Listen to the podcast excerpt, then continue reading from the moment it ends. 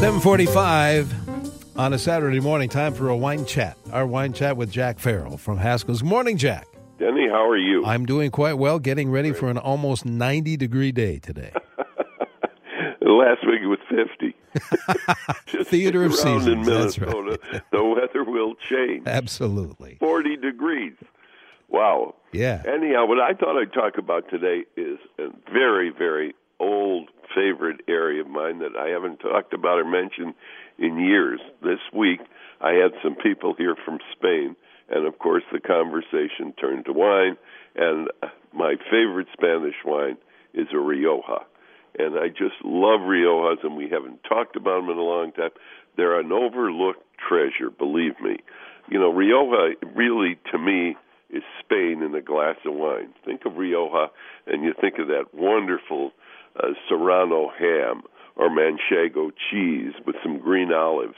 You know, it, it just uh, depicts the countryside. And of course, Spain is an interesting country for wine because it produces so much wine. And for many, many years, so much of that wine that Spain produced really was very, very ordinary. But the area that, and now, of course, with improvement, not only in the production and manufacture of wine, but also in the growing techniques, etc. And we live in this wonderful world of ours today where you can learn about a new technique being tried out in California instantaneously in a small little uh, Spanish village. So, you know, the information is there, and that's why the wines of the entire world are improving so much. But I digress. We're going to talk about Rioja. And Rioja is such an interesting area. It's a little bit to the north and west of Barcelona. So you fly into Barcelona, which, in my opinion, is the most sophisticated city on the entire Mediterranean shore. Uh, Barcelona is just a wonderful city. It's an overlooked gem. The seafood along the coast there is magnificent. The city itself is just a beautiful place to visit. The old Rambla, which is the creek that used to run down to the ocean, is lined with beautiful shops, etc. Uh, and of course, Gaudi's famous Sacred Heart Cathedral, which I understand is almost complete finally after all these years, hundreds of years. Uh, it, it's just a wonderful place to visit. But if you go up a little to the north and to the west, you get to the area of Rioja. Now, Rioja gets its name from the uh, Oja River, OJA River, Rio Oja, and thus this big, huge area. And they have over 160,000 acres under cultivation. That's just immense in the world of wine. And the, in that 160,000 acres, they produce some wonderful wine. The wine of Rioja itself is kind of known for its structure, similar to Cabernet, but it has a fruity characteristic, and it's perfect for a wine lover who likes Cabernet but is looking for that dominant kind of fruity cherry flavor that you find in a Pinot Noir. So there's something there in a Rioja for all red wine lovers. And it's amazing that the Rioja, how it is developed over time. You know, originally, Rioja goes back to the oh god, I think the first reference was in 800. Some monk was writing about the wines of Rioja, and as you might guess, in those days the monks were the principal vignerons all over Europe uh, and produced wine. And but the Rioja was exported, and that was something unusual at the time, which indicated how good the wine was. So it has a wonderful history going back, you know, almost uh, 1,200, 1,500 years of written history about the wines of Rioja. And they get only better. Now, the Rioja is divided into really uh, four different wines. There's basic Rioja, which is uh, a wine that is aged only for a short amount of time. All Riojas experience oak. They're the biggest barrel producers or, or users in the world in the Rioja area because every Rioja uses oak. The basic Rioja only spends a few months, less than a year in oak. We move on to Crianza, that's a three year in oak. Then the Reservas, that's four years in oak. And then the Grand Reservas, which are five years in oak. So they all have wonderful age. And a wonderful story, at least for me once, was I was in Rioja in the early 80s, and I was with my good friend Vincent, uh, who was the Marquis de Murrieta, and he had just acquired some new cellars and we went over to the cellars to see what they looked like, etc. And there were these barrels, and I said to him, "My God, there's wine in those barrels." He said, "I know. It's probably all no good." He said, "I didn't pay very much for them."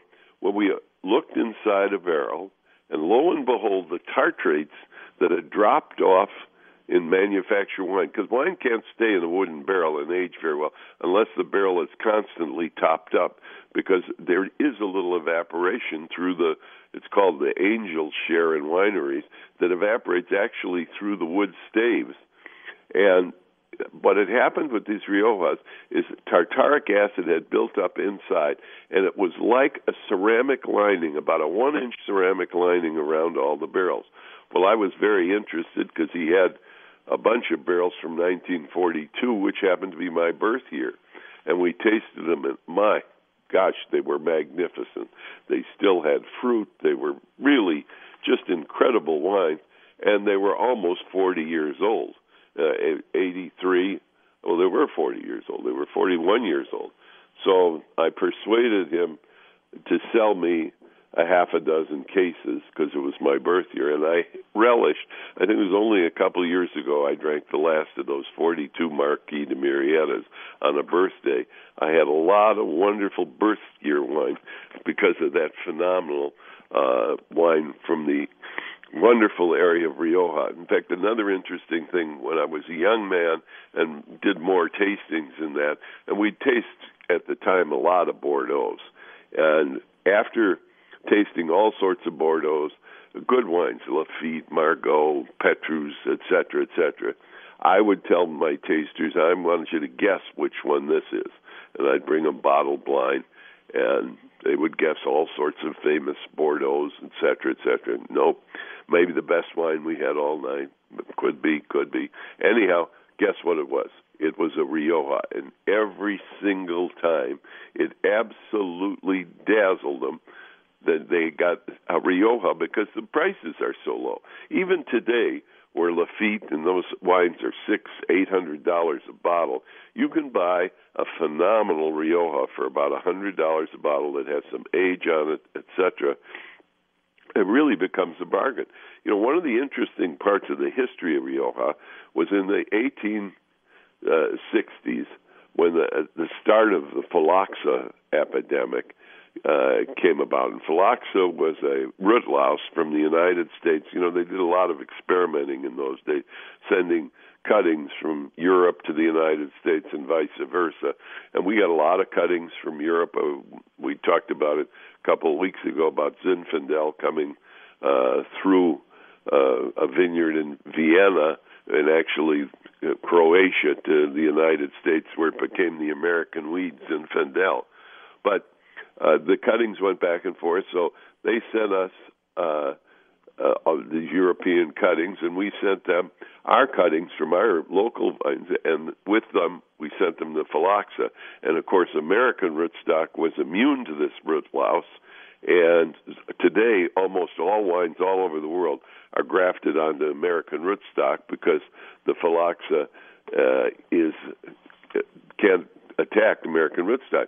Well, anyhow, the Bordelaise are having big problems, so they all bunch of them moved down to the Rioja, and they affected really how the wine was made and put a little bit of order and uh, more stringent rules, etc., and really improve Rioja amazingly. These French vignerons who moved there permanently, and most of those go back to that time.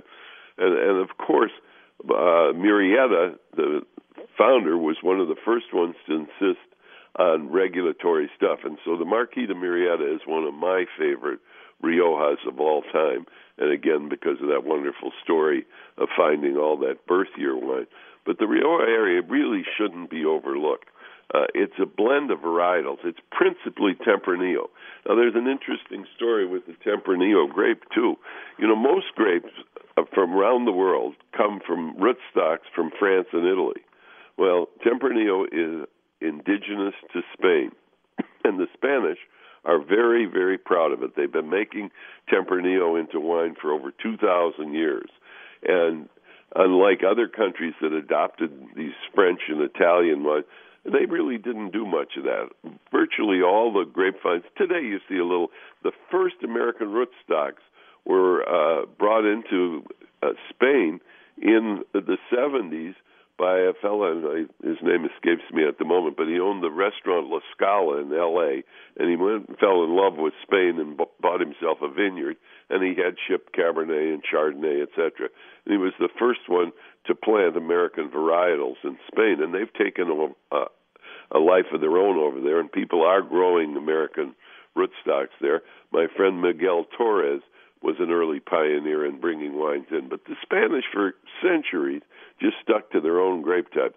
So Rioja is Tempranillo, and like I said, it's all aged. Now there aren't many aged wines in the world uh, where it, wines have to be aged. For example, Brunello's di Montalcino from Italy have to be four years old.